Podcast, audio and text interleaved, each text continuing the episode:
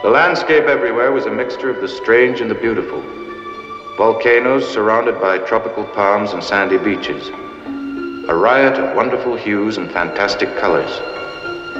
And except for that fire we found on the first day, there was no evidence that man had ever set foot here before.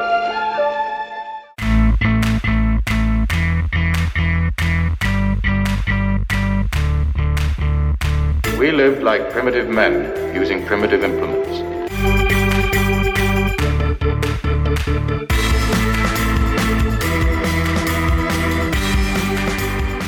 Hello again, everyone, and welcome to another episode of the IWMP podcast, the Intermillennium Media Project.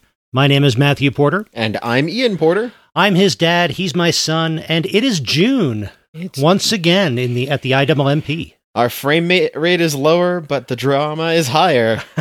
because we are celebrating once again Ray Harryhausen's birthday. yes. Last year, we looked at a couple of his uh, giant monster movies. Well, all of his movies are giant monster movies. His earliest giant monster movies, Monster Monsters from the Sea.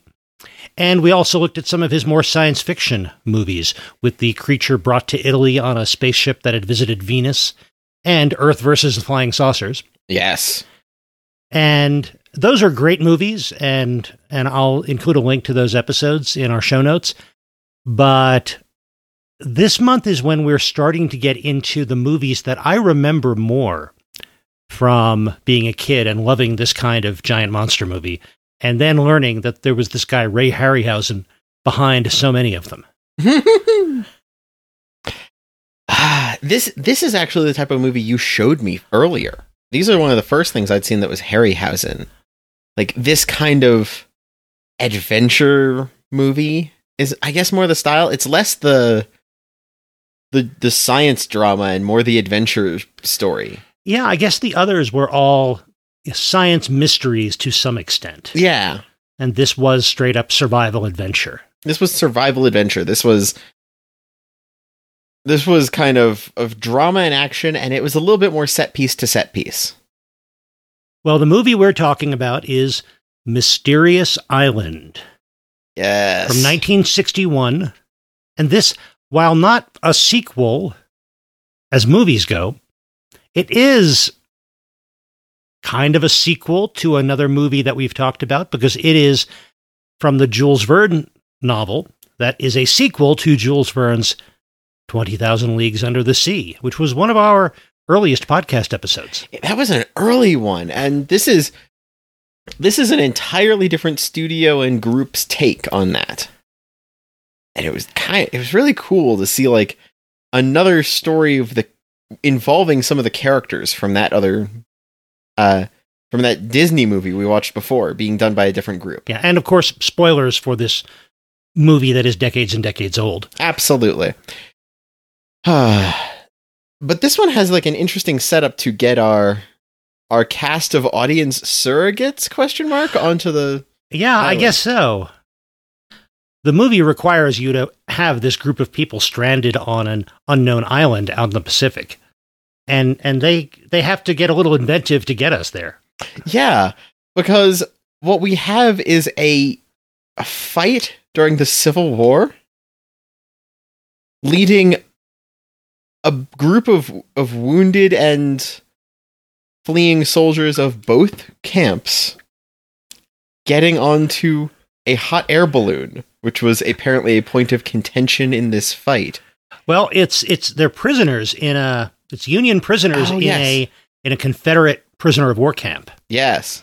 and they see that there's this balloon and maybe that's their chance to, so they have this elaborate plan to escape from their uh from their set their their prisoners barracks. And on the way they wind up capturing a confederate soldier who knows how to operate the balloon.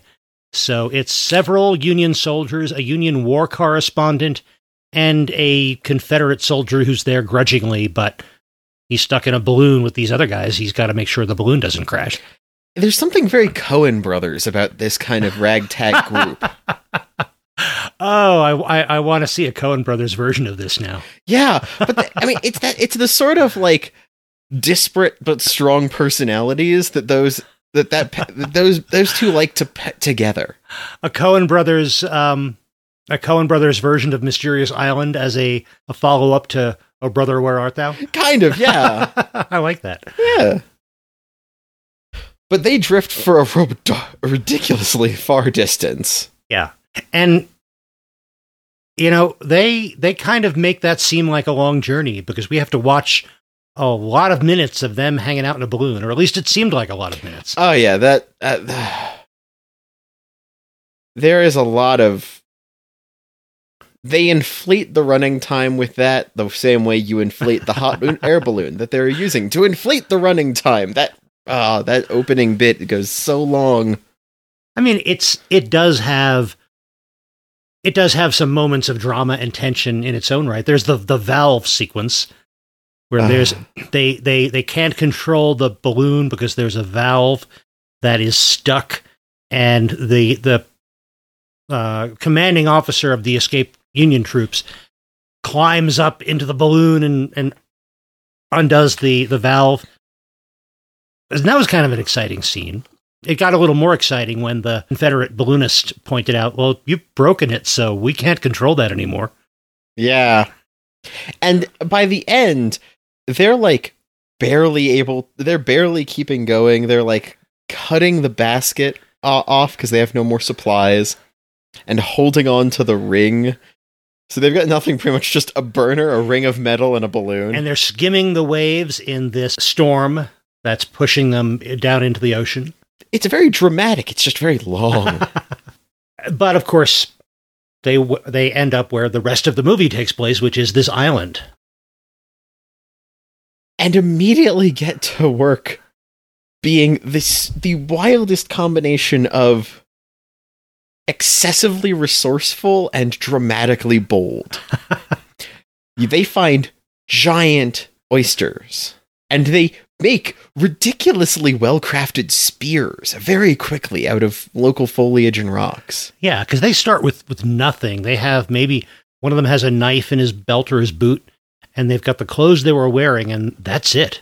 And next thing you know, they're they're building shelter and and cooking giant oysters and I'm sorry, it takes me longer to start mining for coal trying to play Minecraft than it does for these guys to be building huts and elevators up to a cave.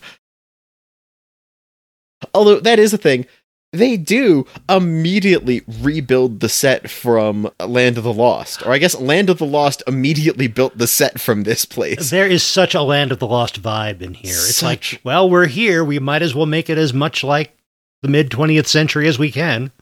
Yeah, and they they're just like they they find giant food everywhere and they're building pulley systems with rope. So apparently they've spun their own rope. That's like uh, what? I don't know how long they're supposed to have been there. Well, not not that long, and we do have to mention that in addition to the crew on the balloon, we do end up with two other people in the group. Right. They show up a little a little bit later. Two more people wash ashore. Yes, and that those are um, a a lady Fairchild and her is it her niece Elena. I think so. So of course you've got the the distinguished upper class woman and her beautiful daughter, and of course there's a handsome young soldier among the group that we had before. Yeah. Well, that's the thing. Like the soldiers, they kind of act as they don't act as much individuals. The thing with the adventure movie e Harryhausen films is that it usually has a a group of guys that will attack the claymation with a spear. You've got your lead characters, your love interest, and your side characters, a lot of these other soldiers definitely fall into the not characterized spear poker, spearmen uh, category. And And you've got the sardonic uh, war correspondent who's older than the rest of the, the guys he got into the balloon with, and who has kind of a cynical take on, on a lot of things. oh, yeah. He is the one kind of ribbing everyone for just climbing up the side of the volcano and peering in over the top. And yet he's the one who knows how to cook, who kind of kickstarts their ability to um, to survive. The captain is able to kind of keep order and get the guys doing what they're supposed to do. The older guy, the war correspondent, seems to be the one who has a lot of good ideas about what that should be. He's kind of camp counselor in a way. He's like he's the one, you know, setting up food time and making sure everyone gets enough sleep, and he kind of takes that position to keep them keep them going. But you mentioned the food that they wind up getting. You Yes. mentioned the giant oysters.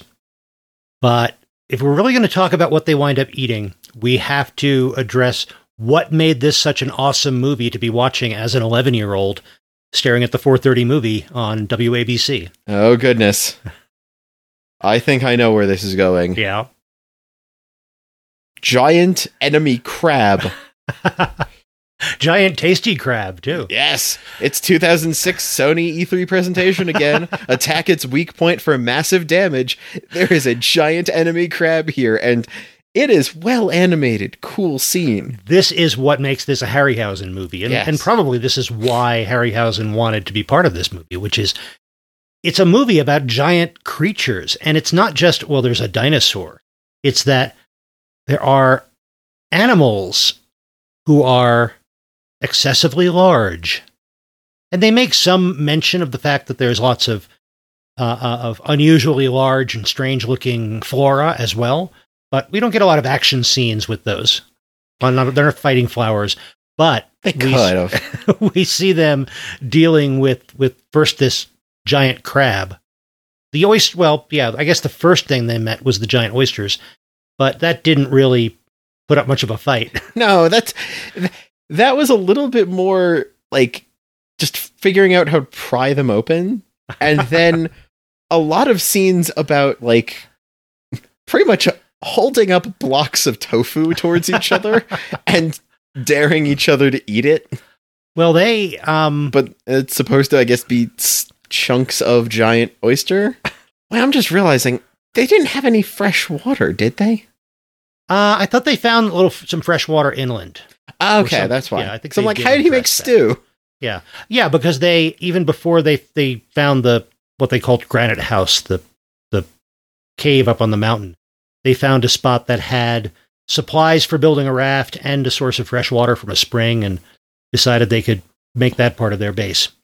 Oh yeah, and inside Granite House there were some supplies, I believe. There were because uh, there were supplies and an explanation for those supplies because there was a diary from like a uh, a pirate or someone who had been overtaken by pirates and stranded on the island. Oh yeah, and the rum scene. Yes, there was some rum too.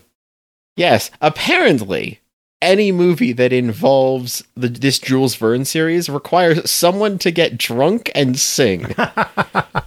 it was it happened in the Disney one, it happened in this. yeah, it's it's hard to it's it's hard to compete with uh, Kirk Douglas, Oh yeah. but yeah, they they did have their drunken singing scene in this. So they're building a pretty nice little place. Two Oh. ladies wash up. Yeah, I'm still obsessing over this giant crab though. Yeah. With that that is a cool fight scene. And it shows the the way that Harryhausen at his best does these is he intercuts the stop motion animation with like big up close puppetry. Like they obviously had a giant crab claw that the guys could interact with when needed.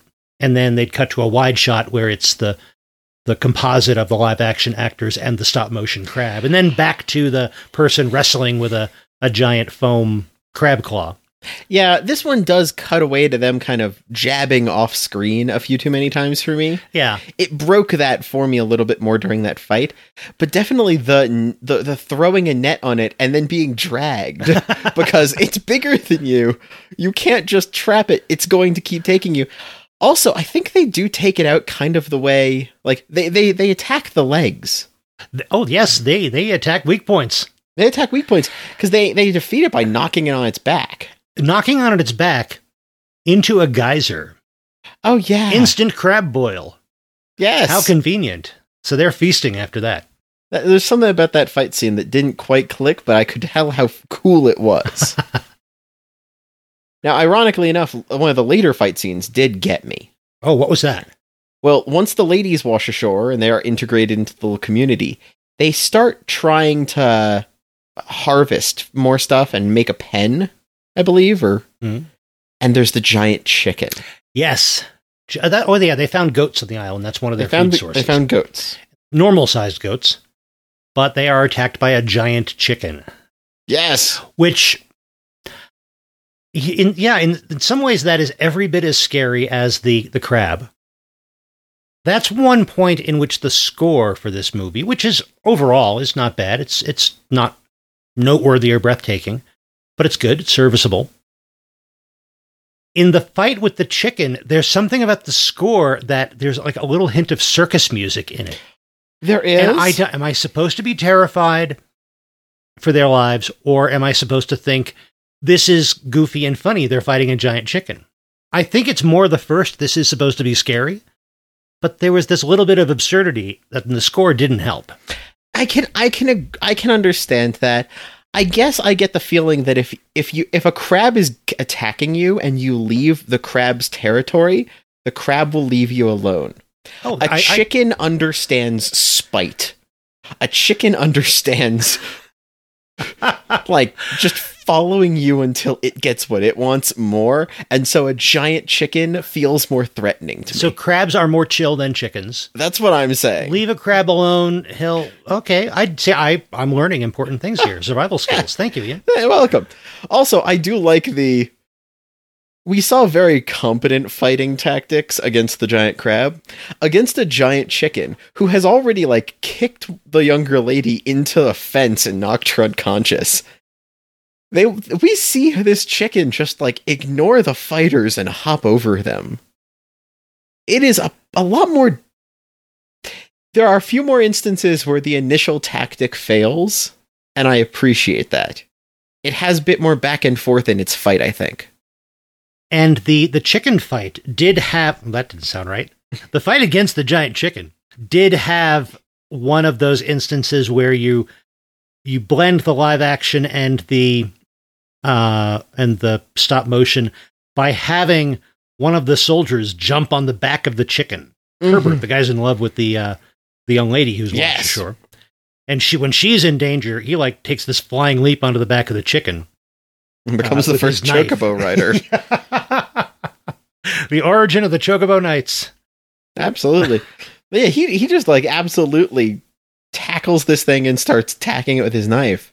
And after all said and done, they're eating a whole lot of roast chicken. A lot of roast chicken. There. Now, I am a little bit surprised by the fact that they seem to find a way to roast the entire chicken the way you would roast a chicken as a I don't know where they got the oven or the as Rock- opposed to cutting it into manageable pieces. I don't know. Yeah, I guess you put like.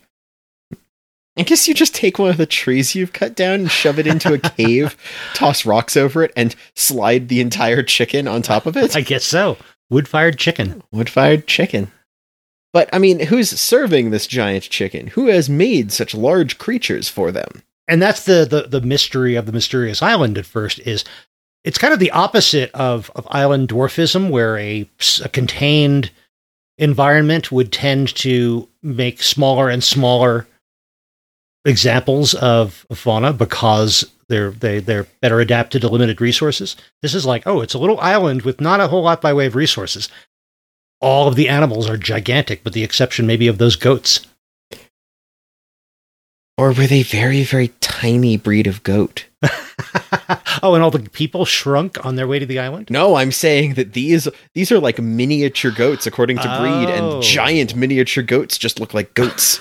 like the same the same thing that's affecting everything else, just somehow negative one plus one equals zero. so they are the world's biggest miniature goats. Yes. I like that. That's that's that's my official explanation now. That works. Okay. And there's one other giant monster that they they wind up encountering, which in some ways is the scariest. Oh.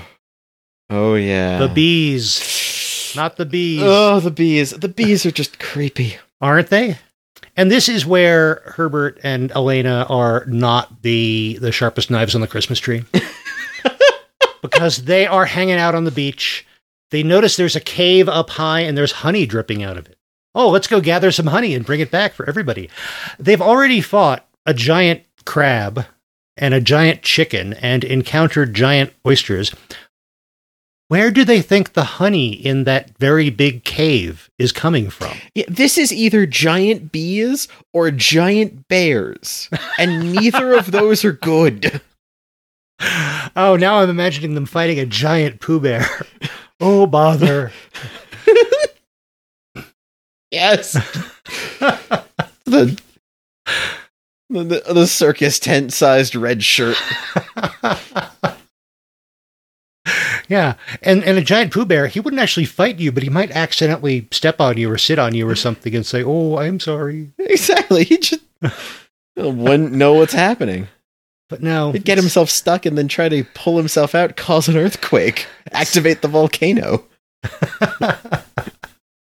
Oh, But it's not a giant Pooh Bear. It is No. giant bees. it's giant bees, and I'm trying to avoid talking about them because I gotta say, okay, Harryhausen can make a giant chicken and a giant crab that look like a chicken and like a crab, but are also stop motiony. They look like stop motion. Why does Ray Harryhausen's giant bees look too much like slowed down footage of an actual bee? They do, don't they? There's something about that jerky motion that even at his best, there's still that little bit of, of jerkiness and still a little bit of, of unevenness in the motion. It looks like the weird sudden ways in which insects move. Yes. And it's it's very disconcerting. This was the scariest part of the movie when I was watching this as a kid. it is terrifyingly creepy and it it feels like what you get now if someone sticks a GoPro in the corner of a hive. and you just see these multiple giant bees get in and it just it there is no there is no uncanniness to them. This just looks disturbingly real. And and we also get to see them beating their wings and filling a comb with wax, which is just disturbing as It well. is. Now, one thing that's not very realistic about this is apparently this is a very large beehive with three bees. They make it as if th- th- they they seem to suggest that it's a beehive and there are a few bees who live there and they go off to work and leave the beehive empty. That's not how beehives work. Beehives No. are never empty. If this were a beehive of this size with bees this size, they would have been able to hear this from miles away Yeah. there would be no question that there are a lot of bees there and that there are they are big. But they the beehive is empty and abandoned apparently when they go in and try, try to gather some honey and then they get stuck and and walled off into a, a honeycomb. And there is a really, really wonderful shot as the the bee is filling in one end of the of the comb they're in with wax, and it cuts to them, and they're slowly, like I guess, sliding a diffraction plate across the light so that it's getting darker on our two our two leads there. And I think the way that was shot was in reverse. Yes. where they had the sheet of wax scaled appropriately for the Model bee, and they chipped a li- little bit away at it, but they reversed it to make it look as if the bee was secreting the wax. And there's something about that reversing film that, again, makes it seem a little just creepier and more alien. Yeah. That scene is just disturbing. It's more disturbing when I think of, of a real beehive with bees that big, but the the scenes in the movie are really creepy. Oh yeah. The thing that surprised me is the fact that they they get out by punching out the other side of the comb. They do, yeah. They they take the risk, I would say, of of lighting a little fire and melting the wax on the other side, Mm-hmm. which leads them to a different part of the cave, which kind of opens up the next act of the movie. As they explore down and find a lagoon. And sitting in the lagoon is a very, very famous ship. An iron submersible ship. The ridged top, designed to pierce the hulls of ships. It's not exactly the same as the version that we see in the Disney movie, but like the one in the Disney movie, it's modeled very well after the description in Verne's novels and the illustrations uh, from that time. Yeah. So this is the Nautilus. The Nautilus. And having found the Nautilus, we get the reveal on the other side as the rest of our, our team has noticed a ship. Have noticed a pirate ship. Yes. Oh, we're saved. Oh no, we're not. They're pirates. And then the other ship explodes and sinks because our final character has arrived. And he still holds vendettas against sailing vessels, it seems. I'm Captain Nemo. Nemo! It is Captain Nemo. Captain Nemo coming out of the sea and. Ah, goodness, this version of Nemo. Isn't that a great shot though as he walks up out of the sea in his diving suit with a a helmet that is a giant like conch shell with a a glass plate on the front of it and his his breathing apparatus the air tank that he uses appears to be a, a giant seashell strapped across his back I believe it's a giant nautilus, actually. yeah. But I mean, yeah, he's got giant shells. I'm sorry, he looks like a Tetsuya Nomura character. This this version of Captain Nemo looks like he's from a world you're supposed to visit in Kingdom Hearts. he's got the haircut and the scowl you're right Yeah, I- this is just this is just the character of Luxord, but w- with some extra shell components to it. He's he's got this immediate like, why yes, I'm here. You're saved. Hello. kind of personality and he's in this this all black getup with this asymmetrical exaggeration to it. So this is Herbert Lom playing Captain Nemo, and I take nothing away from Lom's performance. It's a good performance. He's he makes a good Captain Nemo. I have no doubt that he was cast in at least some small part for his similarity in appearance and type to James Mason, who of course played Captain Nemo in the Disney version. Yeah. But uh, to to give Lom all, all the credit for his performance, he does have a great presence. I think he plays a really good Captain Nemo. He does. He's got the he's got the man of action aspect of Captain Nemo, but he's also got the scientistiness. Yes, and it's all tinged with this aloof disdain and superiority, Yeah. which you've got to have part of that uh, in in Captain Nemo. Yeah, he's got to be Captain Nemo has to seem like a guy who would be able to think up the idea of building the Nautilus and all it does, and also a guy kind of the right the right type of mad to actually go ahead with it. and be so sure of himself and his own judgment over that of any other person's to put all these into practice. Exactly. This does also answer the question that, that you posed earlier, which is where are all these giant uh, animals coming from? The answer is after retiring from boat attacks, Nemo has been on an island attempting and succeeding in inventing growth formula to create giant food and solve world hunger. And he's been stuck here apparently since the the the attack and the explosions that were believed to have sunk Nemo and the Nautilus. Actually, they they just damaged it severely enough that the Nautilus is no longer seaworthy and he's stranded on this island. But yeah, he he's decided. Well, I still hate war, but instead of trying to fight war by destroying warships, I'm going to eliminate the cause of war by making sure everyone has enough food, and I'm going to make sure everyone has enough food by making bigger plants and bigger animals. I'm starting to question Nemo's judgment here a little bit. Yeah, he's been on this island a little too long. Right. If only crabs were bigger, there would be no war. Uh, yeah, okay, Nemo. I'm sorry, all you've created is battle crabs. I'm sorry, Nemo. We're just gonna mount guns onto the crabs. That's all that's gonna happen. Although Oh, I also think I just invented the most successful 90s toy brand ever. Battle Crab. I need to make these. I can I need to design Battle Crab. I like it. But yeah, um I I kind of granted it would be great to have more efficient food resources. you also need to have them distributed, and there are other things that people find reasons to have wars about. These guys were fighting in the Civil War, and that was about whether or not you get to own other people. Yeah. But his um, his enthusiasm is touching. So that's his idea, at least. We have bigger chickens. We have no more war. And you're still trying to figure that out, aren't you? Me too. yeah. Sorry, Captain.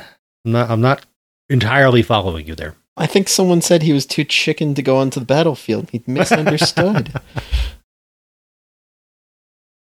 And and Nemo uh, well, having you can see the evidence: the giant oysters, giant crabs, giant chickens, um, Hmm. giant bees. Did Nemo create the giant bees? Bees? Did he think that part through? Can we maybe start with creatures that are themselves useful directly? And well, okay, I take it back. We know he was doing experiments with flora as well. He need giant You need- pollinators? You need giant pollen needs giant bees. Okay, okay, yeah, that makes sense. yeah, I was going to yeah, say, like, okay, is this a place? And that's the other thing we don't know. Did he arrive on this island and just start making things giant? Or did he find a giant thing and make everything else giant? I always It's like, did the giant chicken come before the giant egg? Is I guess what I'm asking. I think that I think that uh, that all of the giantness is Nemo's doing. Because he didn't. He just talked about the results of his work, not the results of his discovery. Yeah. I really do feel b- bad for the regular chicken that led to the giant egg that led to the giant chicken. That just sounds like mean to this chicken. Well, I guess incremental I bigness. guess, yeah. Maybe he figured out a way to make a given chicken giant, and then it gave birth to other big chickens. I guess. I don't know. They they kind of skipped over the, some of that logistics. Yeah, there's a lot of logistics because honestly, once Nemo shows up, it becomes an episode of Mythbusters. because they're like, we were gonna get saved. There was a boat. He's like, there's still a boat. It's just at the bottom of the ocean. And we need to use it fast because you see that volcano you've been looking at all this time? It's going to like destroy the island. Uh, tomorrow, maybe the day after. Yeah. Like, Nemo shows up and the plot decides to come in Yeah. at a million miles per hour because suddenly we need to. I need to teach you how to scuba dive immediately. And we're going to start doing underwater repair to the boat that I blew up And because he- apparently that's the because it's the fastest way to rid a boat with a pirate infestation is to sink the boat. And to do so very, very carefully to blow one strategic hole in it so that you can repair it and refloat it by pumping air into it Yeah. through enormous lengths of of bamboo pipe running from a bellows in the Nautilus. Sure. Sure. And that's eh, that's not going well. The plan works okay, but the they're behind schedule because the volcano decides to start blowing up sooner than expected. Yeah. But we do get a lot of cool scenes of Nemo training the other guys how to, to use the diving suits and them walking along the bottom of the ocean. Oh, and passing the ruins of an ancient, apparently Greco Roman civilization at the bottom of the ocean, somewhere in the Pacific. I mean, I'm sorry, can I have a movie about that? That's the cool one of the coolest things so far. You've like Atlantis or something like Atlantis is in the Pacific Pacificus? and it's just like you pass it on your commute every day. Yeah. Is this where Nemo got the invention on how to make giant stuff? There's a lot of questions Oh, here. Yes, I need more information about that ancient city. We get them realizing that no, we do have a giant balloon we crashed here in. Could we use the balloon? That's a great idea. It, That it, is. it kind of speeds up or, or it makes easier the idea of inflating this. Instead of having to make the entire hull watertight, you just like put a pool liner in it in the form of this balloon and fill that up with air. And that works. It was great. And as they are escaping the volcano in the last minutes, all of our heroes get onto the boat except Nemo. He was down in the Nautilus gathering up his his his uh, his research material because he wanted to get back to civilization with all this knowledge that he could share to stop war. Yeah, and he's he's watching the bellows pump and gathering his stuff, but Volcano has other plans. So Nemo doesn't make it. No, the the volcano decides to to shake the entire Nautilus and throw a girder on top of him. And It is a pretty cool death scene. There's a lot of pathos. He's he's desperately trying to preserve the knowledge that he needs to bring back to civilization, which shows that he hasn't totally given up on civilization. absolutely. And then it becomes just he wants to survive because he, he's not going to get out of there alive. And as you say, eventually it becomes impossible. And he's stuck there when the island blows up. And I gotta say, there's just something about watching like a man of of action and science in the main room of a ship full of blinking lights and such. And they they take the camera and they shake it back and forth, and he acts like he's being thrown to the left and to the right, and thrown against the consoles, and falling over dramatically, and hurt and injured. And it just reminds me of something, and I love it. Yeah. I mean, it's in a movie. It's kind of cool. If it were happening every week on a TV series, It get it- cheesy over it time. might get yeah. old after a while. Yeah, but there's something to that. So our the group that we begin with, the escapees from the the Confederate uh, prison camp, and the um, lady and her, her niece wind up being able to escape. Yep. And it ends with them sailing off back to civilization, if I remember. It does, and Nemo was not able to survive. This little voiceover that Nemo was not able to survive and bring his discoveries. So the rest of us dedicated our lives to helping the condition of humanity. Yeah, it is very like it's a very sudden and it's a it feels slightly like a please donate to our to our fund kind of ending. Welcome to our TED Talk. Exactly. But it, But it, it's it's it is not an unsatisfying ending. it's not unsatisfying. It's we kind of want Nemo to survive, and yet it becomes clear that he he won't. And his his ambitions notwithstanding, would he really have been able to bring this to civilization? Would anyone have listened? How would he have reacted? It's um it's hard to imagine it going well, even if he did make it back. yeah. I think we're leading into final questions here. I guess so. So, what do you think? It's a movie, screen or no screen? I'm actually going to say screen on this one. I'm a little hesitant because there's some slow parts to this, but it's actually a pretty cool movie overall. It might not be everyone's jam, but it's pretty good. It has some, some great Harryhausen effects, and it has enough interesting twists that uh, I would agree. I'd, I say screen on this. Yeah, and in terms of being a Harryhausen movie, I will say this one is not the the cleanest Harryhausen integration you'll ever see, but it's really good. And it's Harryhausen where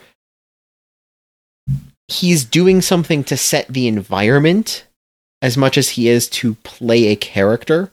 There's a lot of times when Harryhausen is almost getting to act a character through one of the models, but this is one where he is giving you a sense of this place. And he gets to play the entire island in that sense. And that's got some positives to it. And sometimes Harryhausen movies, it can seem as if certain scenes in the movie, or sometimes the movie itself, they only exist as an excuse to showcase the stop motion animation work. Here, it's all driven by the mystery, by the plot. There's always a reason for whatever strange and remarkable thing happens. And every one of those helps move the plot forward. With the possible exception of the giant crab, but that was kind of introducing the weird mystery. The e- eating the chicken leads to the discovery that the chicken was actually shot by somebody with a rifle and it wasn't one of us. It it it helps move the mystery, move the story forward. It's not just, oh, here's an excuse for us to throw in a giant bird because the movie was getting slow. Yeah. And, they, they tease out bits of Nemo being there, like that, that shot bit they find in an almost an almost Phantom of the Island, a, a, a and that like presence in the background way that's very cool. And he's kind of been helping them with their survival efforts, uh, we learn. He's been helping them all along from building a fire and, and, and bringing one of them to shore who was knocked out out at sea to leaving them a sea chest, making it seem as if it had washed ashore, but it had all the stuff they happened to need. And he does talk about how they're observing their struggle for survival has been admirable. And at the same time, it's clear that he's also just making sure that they survive because he needs them as a crew to help him get back to civilization. Oh yeah. But at least there is that little bit of a, yeah, these guys may be soldiers, but I admire their struggle to survive and to work together. So yeah, there's So I I would say screen this. yeah. And that brings up our, our next question. Revive, reboot, or rest in peace. Well, this is an adaptation of a of a book, and it's an adaptation that is a little bit more faithful in some ways. In terms of the who these main characters are and the like, that's the same as the book. Yes. And it, it is an adaptation of a sequel, which further complicates that revive, reboot, or rest in peace question. Absolutely. I don't know what revive looks like. Me neither. I mean, revive could mean prequel, and we've got 20,000 Leagues Under the Sea. I suppose you could have a story about the intervening years since the between the end of 20,000 Leagues Under the Sea and the arrival of these guys on the island. But what does that look like other than, well, I mean, it would look like Nemo figuring out how to make a giant chicken. Oh no, I Maybe just figured cool. something out. Oh, yeah. You have the Nautilus and the gathered reports and scientific creations of Captain Nemo sealed in a cave on an island under volcanic rock. Oh, it wasn't destroyed, it was buried. What you've got is a story about this Nemo Corporation popping up in modern day, suddenly making technological leaps and advances that surprise people, and our intrepid investigator going back and finding historical records about ships being crashed in the old days, about things that sound familiar, and strange reports from people who arrived back in a in a ship with a hole in it after going missing and finally getting to an island and finding this giant excavation and this mega fla- flora and fauna. You've got this kind of whole corporate espionage story about someone finding and taking the works of Nemo. kind of starting to sound a little bit like Lost, which is cool. Yeah, kinda. It also is it's I'll have to re-listen to our Land of the Lost episode because it's starting to sound a little bit like what we talked about there where you know, there's the, the the Marshall Foundation uh where uh uh Marshall is trying to figure out ways to get back to the land of the lost where his kids are still stuck with their uncle. Um Yeah. There's some fun here with Yeah. that though. there's there are possibilities there. Yeah. Interesting. That said, I, I'm not entirely sure I need that. I'm probably going to say rest in peace on this one. Yeah. I could see, then there have been other adaptations of this, uh, and I can. There's always room for interesting adaptations of things, but I'm not looking for another version of Mysterious Island, and I'm not necessarily looking for a c- continuation of of this particular continuity from the 61 movie. Yeah, saying rest in peace makes sense, but I'm also always going to I'm of the the never stop making Jules Verne camp. Never stop adapting Jules Verne. So it's kind of a uh, a rest in peace on this one, but you're gonna keep doing it, please. I, I I agree. There's there's a lot of great stories there, a lot of great things that you can you can adapt to be so relevant today Mhm. compared to when they were written, compared to when the other adaptations were made. They're rich enough that if you do a new adaptation, you can always pull something else interesting out of that. Yeah. Overall, though, this was just a fun Harryhausen movie, and I'm I'm glad we got to watch this. And this is one of those movies where I would watch this. It would show up every year or two on on TV in the afternoon, and I just loved the giant monster fights, the giant animal fights, and was creeped out beyond belief by the bees, but always wanted to see that scene. I couldn't turn away from it. I was always scared that it was coming, and I had to watch the scene. But oh no, not the bees! not the bees! and it was sometime after I had seen this movie a couple of times that I realized, oh, there's this guy who does these effects, and he's made other movies. So this was might have been my first, the first Harryhausen movie I really recognized as a Harryhausen movie that went that made me go back to pay attention to some of the other things he had done and the way he was developing that craft and the similarities among these movies. So this this movie, uh, I always always brings a smile to me when I see this because it it opened that that window for me, and I just remember having a great time watching it. Yay! So that's our beginning of Harryhausen month for 2022. We'll be back in a couple of weeks, continuing our celebration of Harryhausen month. And meanwhile, Dad, where can they find you parking your submarine? you can find me uh, pretty much anywhere as by Matthew Porter. So you can go to bymatthewporter.com, but you'll also find by Matthew Porter on Twitter, on YouTube, uh, and uh, you can find me there. And I can be found online as Item Crafting on Twitter, uh, Item Crafting Live on Twitch, and at itemcrafting.com. And you can find the podcast. Well, you can find us on Twitter as IMMPcast, and you can find us uh, on the web at IMMproject.com. And that's where you will find links to all of our back episodes, including Land of the Lost and 20,000 Leagues Under the Sea.